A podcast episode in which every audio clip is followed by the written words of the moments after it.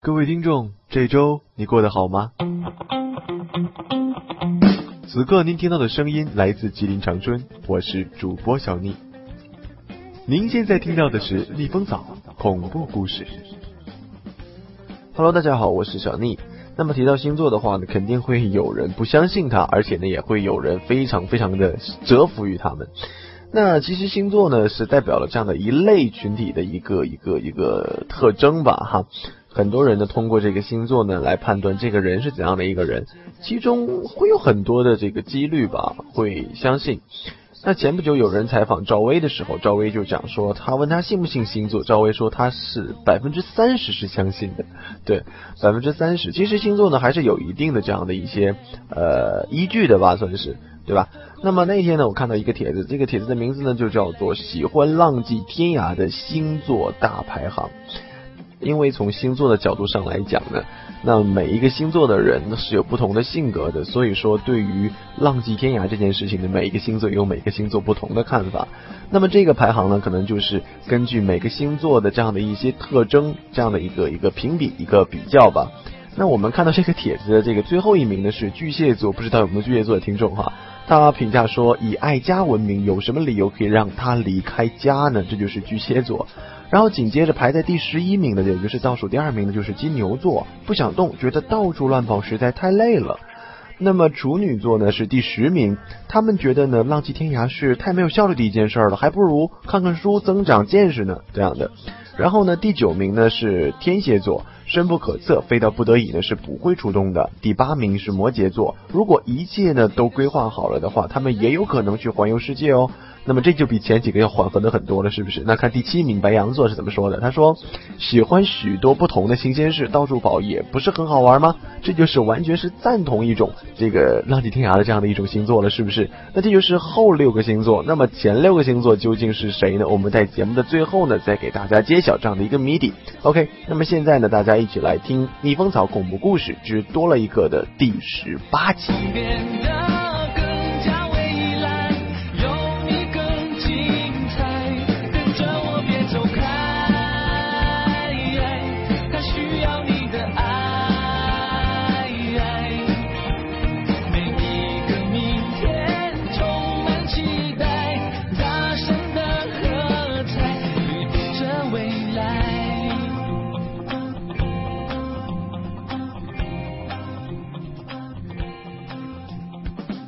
让所有人毛骨悚然的军事恐怖小说多了一个。60多年前，某部队尖刀连6排的6个战士与大部队走散，却发现队伍当中悄悄多了一个谁也不知道是什么的恐怖东西。在敌人的追击之下，这6个身怀绝技无所畏惧的战士将这个诡异的事物带到了敌人中间，造成了某鬼子部队的炸营，该部队人员全部身亡。诡异事件至此并没有终止，战士们在保护百姓、看守战俘的过程中遭遇了一连串恐怖离奇的事件。阴兵借道、岩洞尸变、鬼娃复仇、部队炸营为何令人闻之色变？努尔哈赤得到的神秘铁盒里究竟有什么东西？一群热血军人在浴血奋战的同时，逐一揭开了这些秘密的终极谜底。银河作品多了一个。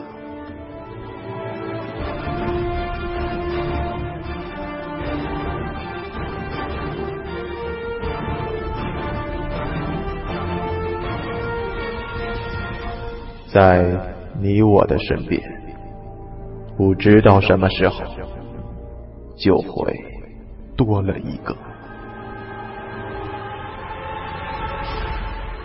您现在听到的是逆风草恐怖故事。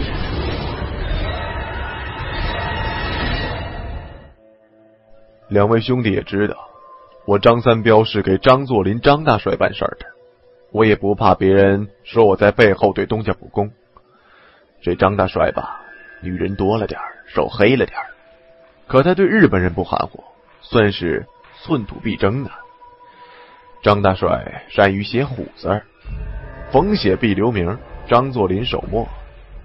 可有次日本特务头子土肥原贤二来求字，张大帅写完虎字儿，在字下留张作霖手黑，底下人提醒他墨字错了，张大帅一瞪眼，骂了个巴子的，咱能不知道黑字底下加土才读墨吗？可你看看咱是给谁写的，写个老虎镇镇的，还得烧点土去，门儿都没有。日本人心黑，我张作霖就手黑，一丁点土都不给他。就冲张大帅这气魄，当年我张三彪出了北洋军就归了东北军。到后来虽然残废了，张大帅又对我客气，没打我当外人，说一笔写不出两个张字儿，留我在府上当参谋，家事外事都不瞒我。3个月前的一天，张大帅灰着脸把我喊到书房里，兜了几个圈子，突然停下来，低声对我说：“彪子，我琢磨小六子让日本人害了。”我吓了一跳，小六子这个号是只有张大帅能叫的，其实就是张府大公子张汉卿。小六子是汉卿公子从小出家还愿顶回来的名字，别人万万喊不得。家有长子，国有诸君，汉卿公子就是现在的少帅，未来的大帅。被日本人害了这么大事儿，居然我都不知道。这张府参谋我算是白当了，但想想不能吧。早上我还看见大公子被一圈姨娘围着，有说有笑的走出院门了呢。这才多大一会儿的事儿啊！要出事儿，外面还不得飞奔进府来报信儿？我一直在府里，也没看见什么动静啊。张大帅看我有点疑惑，摇摇头。不是说小六子中了埋伏，我说的是阴手。彪子，你有没有觉得小六子出国留洋回来一直跟以前有点不一样啊？我笑了笑，大帅，我来府里时间不算长啊，来的时候大公子都出国了，他以前什么样我不熟啊。其实我看大公子就是人风流点，年轻人爱玩，喜欢抽口啥的，跟大帅也挺像的。我意思在哪儿？大帅，你也检点自己的德性，别光瞅着你儿子玩女人抽大烟，还不是你放的样子，他有样学样。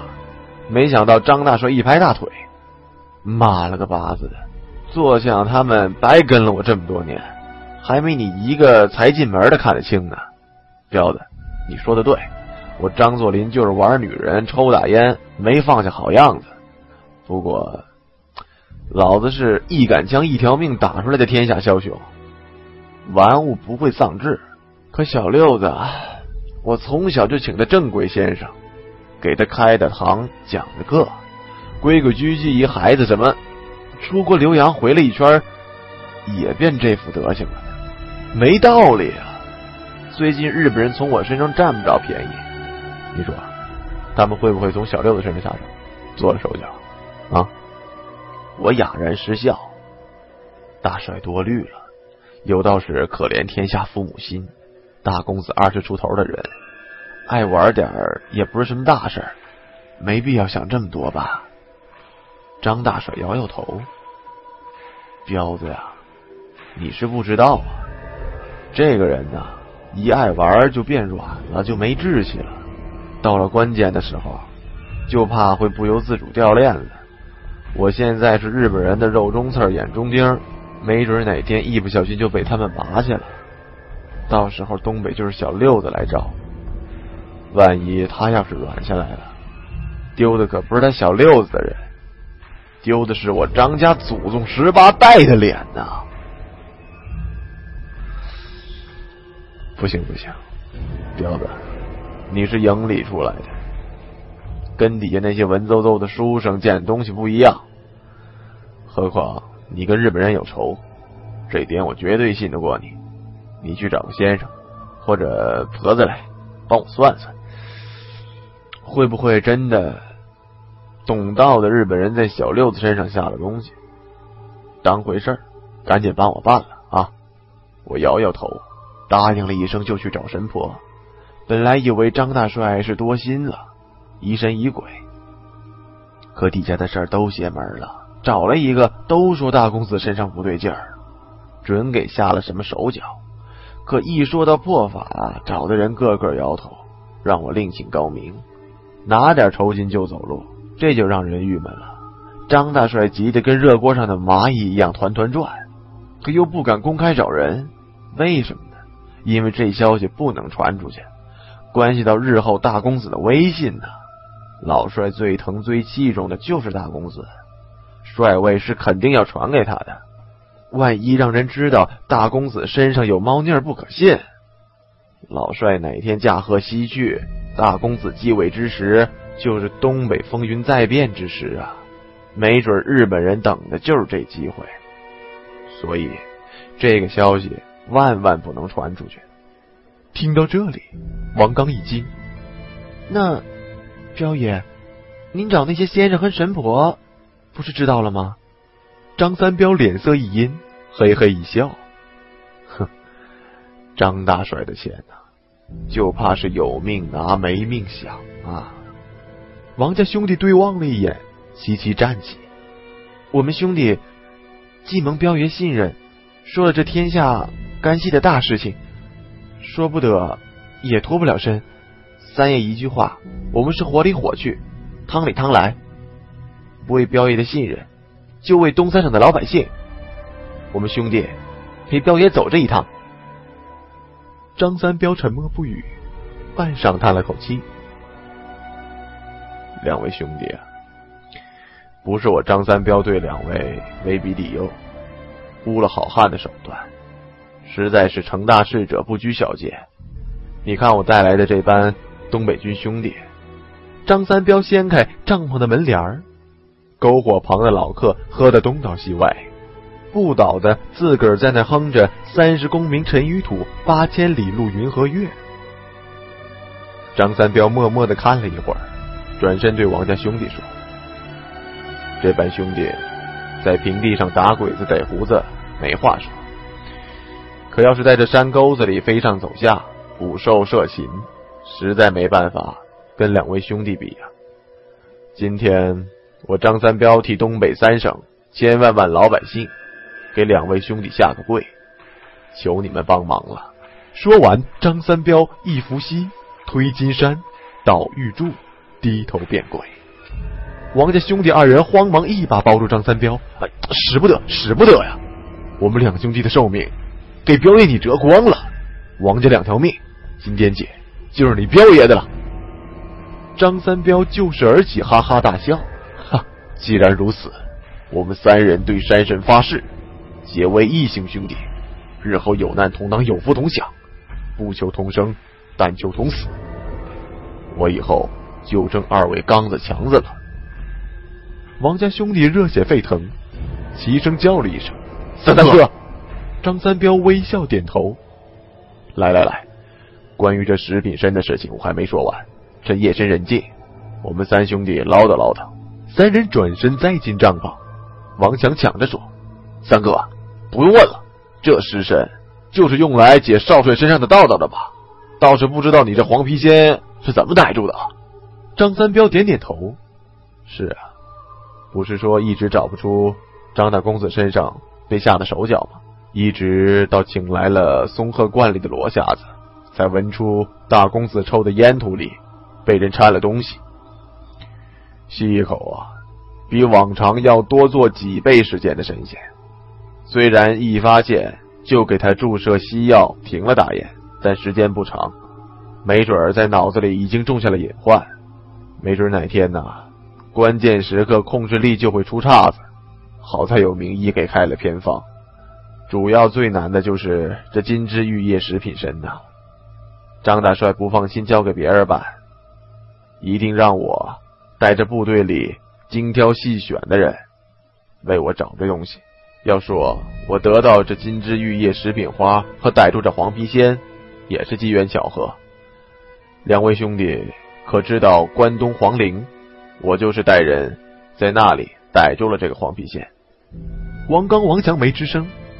张三彪继续说下去：“本来嘛，这食品参的陪体极不好找，但我和手下兄弟一盘算，兄弟没父母，黄陵里就不一样了，有的是死娘娘、死公主。哥几个一合计，掘进黄陵里去找，应该不会空手。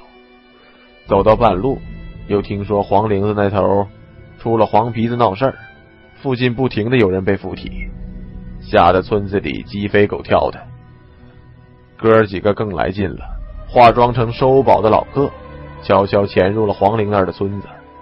村子里人心惶惶，都走得差不多了，剩下的几个人也没心思管我们的来路，也省了我们不少的事儿。更有一件奇事儿，村子里的狗都变得阴森森的，不叫不喊，看见人都是斜着眼睛，跟要跟人说话一样，还喜欢吭哧吭哧的啃树、掏树洞，啃出来就往里一钻，活活等着饿死。我们到的时候，稍微粗一点的树干上面都有狗啃出的洞，里面钻着一具饿得干瘪的狗尸，龇牙咧嘴的，看着人心寒。到了夜里，风吹过树洞，好像整个村子都是死狗在哭嚎，吓得一个村子里的人都没人敢出门。话说回来，我们替张大帅做事的，都是战场里出来的，死人都不怕，还怕死狗吗？再邪门也挡不住个血性。那天夜里，趁着云多月不亮，我们兄弟就出发了。当时我们队伍里还有个牟先生，是东北三省有名的风水师，拿着风水罗盘定好位，我们兄弟就跟着他走。天黑路暗，也不知道走了多远，牟先生停了下来，说过了前面的荆棘丛就能掘地了，整个黄陵穴眼就在那儿。我们兄弟精神一振，赶紧用了大刀砍了荆棘丛。天黑又不能放火仗，还继续请牟先生到前面带头走。没走几步，月亮从云里钻了出来，前面一亮，看到的东西吓得我们差点叫出声来。王刚、王强齐声问：“前面有什么？”张三彪动容的说：“狗尸，无数的狗尸在掘地。”王家兄弟打了个寒战，问：“就是村中树洞里那些狗的干尸？”张三彪点头，接着往下说：“不错，就是那些变成了干尸的狗。你想，一只狗刨坑埋骨头，谁都见过。可要是夜里几十只狗一起默不吭声的刨一个大坑，还都是变成了干尸的死狗，你怕不怕？”那些当兵的兄弟还好，惊呼声竭力忍了下来，可那位牟先生一声惊呼出了口。牟先生那一声之后，远处突然传来一声尖锐而短促的箫声，叫的像是黄皮子被人踩了尾巴。本来还埋头继续刨坑的那群狗，闻箫声之后突然齐齐回头盯着我们，喉咙里低吼着，眼睛红红的像一盏盏鬼火，呲着白牙一步一步的朝我们逼了过来。我知道不好，今天撞邪了，连忙招呼大家拔出驳壳枪就要动手。还没扣扳机，他娘的月亮又钻进去了。眼前伸手不见五指，面前一阵咆哮，腥风扑鼻。我连忙大喊：“别开枪，当心打了自己人！别用长兵器，有短刀用短刀，没短刀用。”没喊完，一只死狗已经低吼着扑到了我的身上。我连忙掏出匕首，一下子摸着狗肚子的地方，给它开了膛，破了肚。刚松一口气，突然觉得左边假胳膊一紧，死狗的牙牢牢地咬住了我的假肢上，越咬越用力，木头做的假肢被咬得咯咯作响。张三彪撸起左边的袖子，露出木枝上一排深深的狗牙。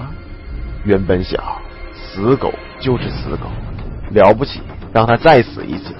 没料到狗日的居然杀不死，刀捅在狗身上，狗就跟没感觉一样。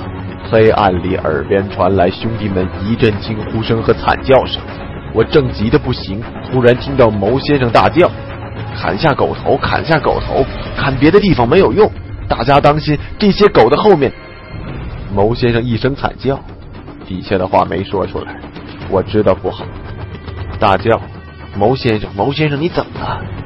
便随手削去咬住我假肢上的狗脖子，又被刚扑上来的死狗撞得一冲，也管不了那么多了，红着眼睛又跟死狗拼起命来，也不知道这样乱叫了多久。最后一声狗叫在身边响过之后，好像整个夜空突然安静了下来。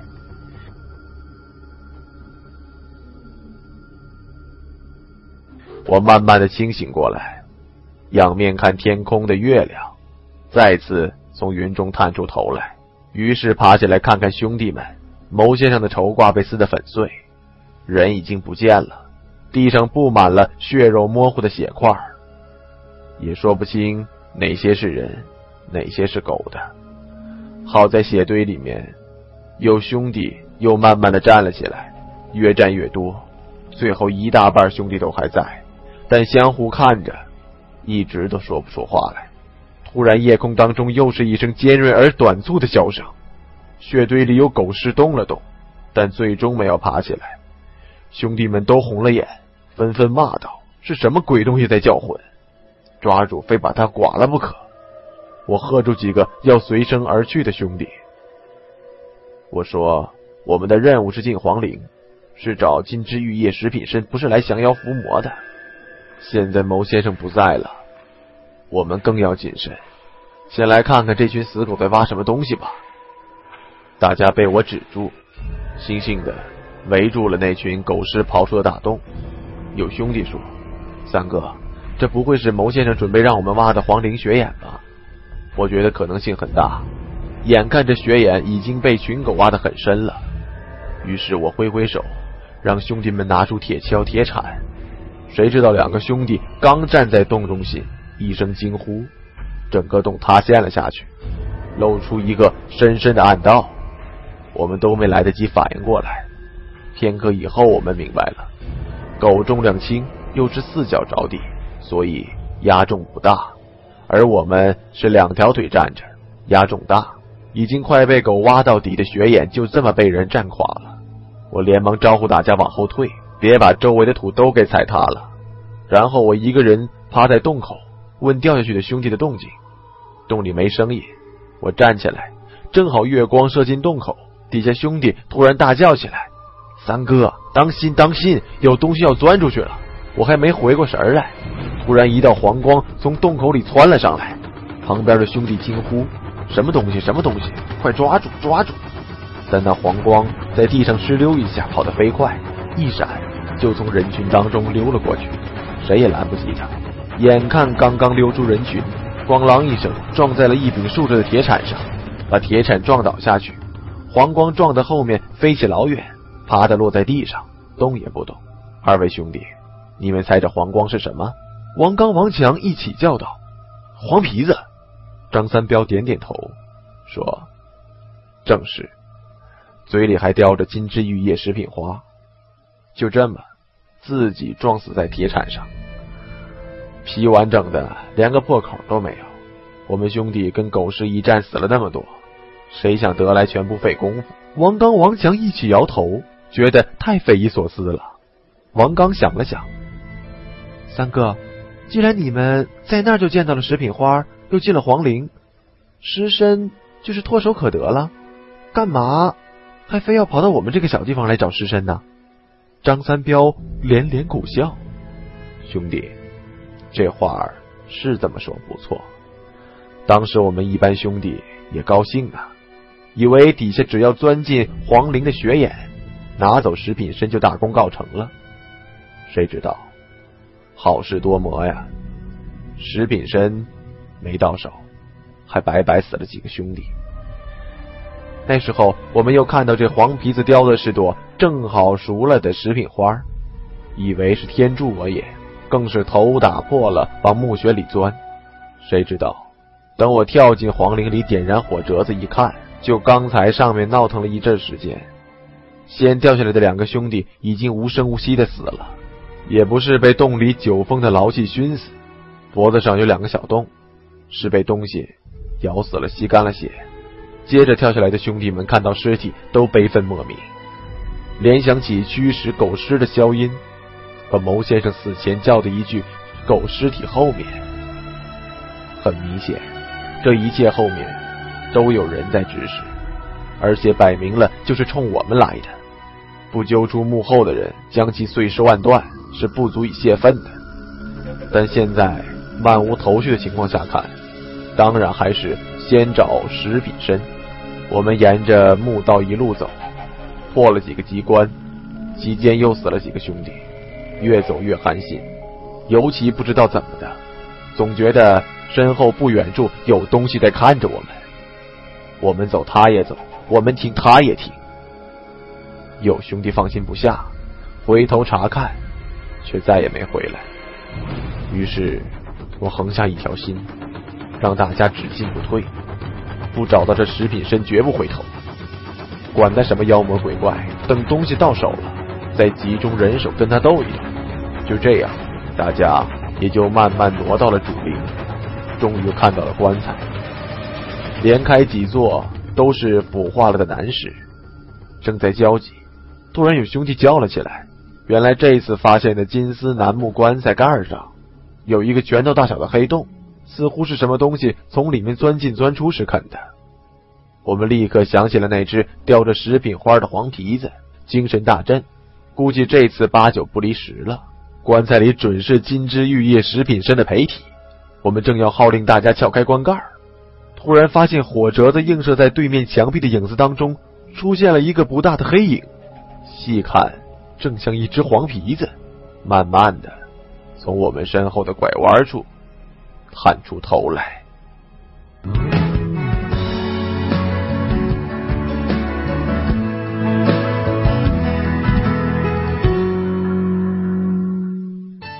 刚才大家听到的呢，就是《逆风草恐怖故事之多了一个》的第18集。那么喜欢《逆风草恐怖故事》的朋友呢，仍旧可以加入到我们的 QQ 群落当中来。我们的群落号码呢是4291002 4291002，而且呢，也可以在我的这个百度贴吧当中“逆风草吧”，然后呢来留一下言也可以。或者呢，您想听一下我之前的一些作品的话呢，可以在网络上输入“逆风草恐怖故事”，就可以看到很多我以前的这样的一些作品了。那么节目的最开始的时候呢，我们刚才说喜欢浪迹天涯的星座大排行，我们只说了后6位，可能没有你的星座，对不对？那没关系，那么还有前6名在里面，是不是？刚才说到第7名是白羊座 OK， 那么第6名呢就是狮子座了。因为为什么这么说呢？因为他们要到处旅行才可以验证他们的心中想法是否是正确的。那么第5名呢是天秤座，如果他找不到一个可以依靠的对象，那倒不如去浪迹天涯。那么双鱼座呢排在第4位，他们喜欢浪迹天涯的原因呢是这样就可以逃避不想要的压力了。哦，原来浪迹天涯可以是这个双鱼座逃避压力的一种方法。那么接下来就是前3位了，那排在第3位的呢就是双子座，他是因为害怕一直待在同一个地方会变笨，所以只好换一个地方。不知道这样的一个说法是不是有科学依据哈？那么排在第2位的也就是亚军呢，那就是射手座，因为他们最喜欢做的事情呢就是增长见识了。那么周游世界、浪迹天涯可以增长很多的见闻，未尝不是一个好的方法，对不对？那么第1名呢就是水瓶座，因为这样他们就可以认识很多新的朋友了。好了，这就是浪迹天涯星座的一个大排行。不知道你是什么星座的啊？反正我是水瓶座的，我是喜欢浪迹天涯的一个人。那 OK 的节目的最后呢，仍旧要送给大家一首歌。那今天这首歌呢，就是哪一首呢？就是王啸坤的《两湾城》。那么这首歌呢，看过 MV 的应该会知道，它是一首写的是女同性恋的这样的一首歌，讲述女同性恋之间的这种爱情故事的。OK。不说了，那就是王啸坤的《两湾城》。今晚苏州河的惆怅，陪伴我们争吵缠绵的夕阳，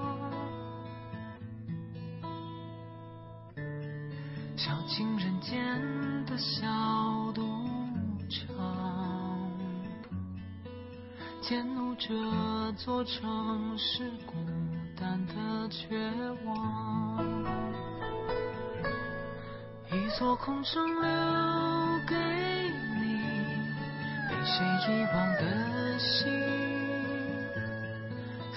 ，30楼的风景，不相信我诀别的勇气，有些回忆该删去，留下反而伤心。我只适合远行，对自己否定，对于你1年里对不起。